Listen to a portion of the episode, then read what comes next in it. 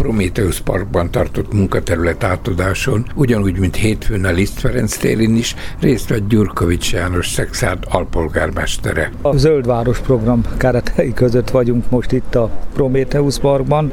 A program négy részre tagolódik. Hétfőn átadtuk a munkaterületek közül az 1-es, 3-ast, ma pedig a 2-es, 4-est. A kettest magába foglalja a Prometheus Parknak a teljes felújítását, a Babics Mihály művelődési ház környékét és a 160 lakásos előtti résznek a területét. A négyes, az pedig a 160-as mögötti rész és a lakótelep által határolt, és a lakótelepen lévő egységeknek lesz a teljes felújítása.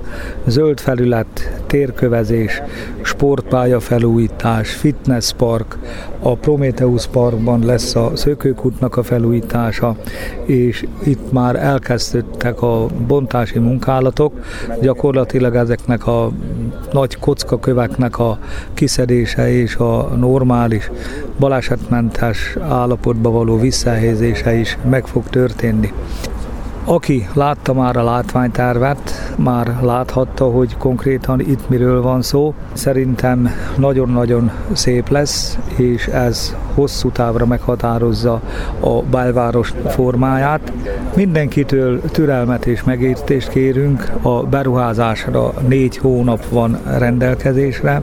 Az effektív, konkrét munkák július 17-én hétfőn fognak elkezdődni, és hát gondos előkészületek, felkészülés mellett is biztos lesznek olyan problémák, amik menet közben fognak előkerülni.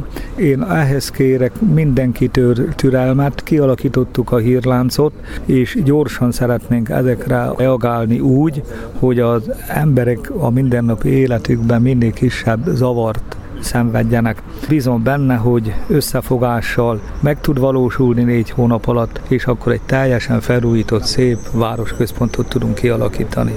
Addig viszont több helyen le lesz zárva nagy terület. Igen, lesznek folyamatosan lezárások, de a kivitelezővel való többször egyeztetés során azt megbeszéltük, hogy üzletekbe való bejutás, munkahelyekre és a lakásokba való bejutás az folyamatosan biztosítva lesz, és természetesen lesznek lezárt területek, korlátozások, de hát mindig a legrövidebb időt szeretnénk igénybe venni, és a másik része a dolognak, hogy a tömeg tömegközlekedő eszközöknek útvonala és menetrendje ez folyamatosan biztosítva lesz. És lesz hírlánc, mondta Gyurkovics János, erről Kilián Máté, az önkormányzat kommunikációs referense tud részleteket. A tájékoztatást kétféleképpen oldjuk meg. Egyrészt az érintettekkel, tehát akiknek itt boltja van, lakása van, hivatalokkal fölvettük közvetlenül a kapcsolatot, a lakosságot pedig egyrészt a sajtón keresztül, másrészt pedig a város elektronikus felületein keresztül, tehát a szexárd.hu honlapon és a Facebookon a Szexárd város hivatalos oldala. Tehát ezek azok, ahol a leggyorsabban fönt lesznek az információk. Minimum heti aktualitásokkal, a kivitelezőkkel folyamatosan tartjuk a kapcsolatot, tehát hogyha ők jeleznek valami következő lezárást, akkor arra mi azonnal tudunk reagálni ezeken az oldalakon. Ezen túl pedig a zöldvároskukat szexárt.hu-ra, ha bárkit érdekelnek egyébként a folyamatos kommunikációs anyagok, illetve hogy mi történik, ha ide elküldik e-mail címüket, mi őket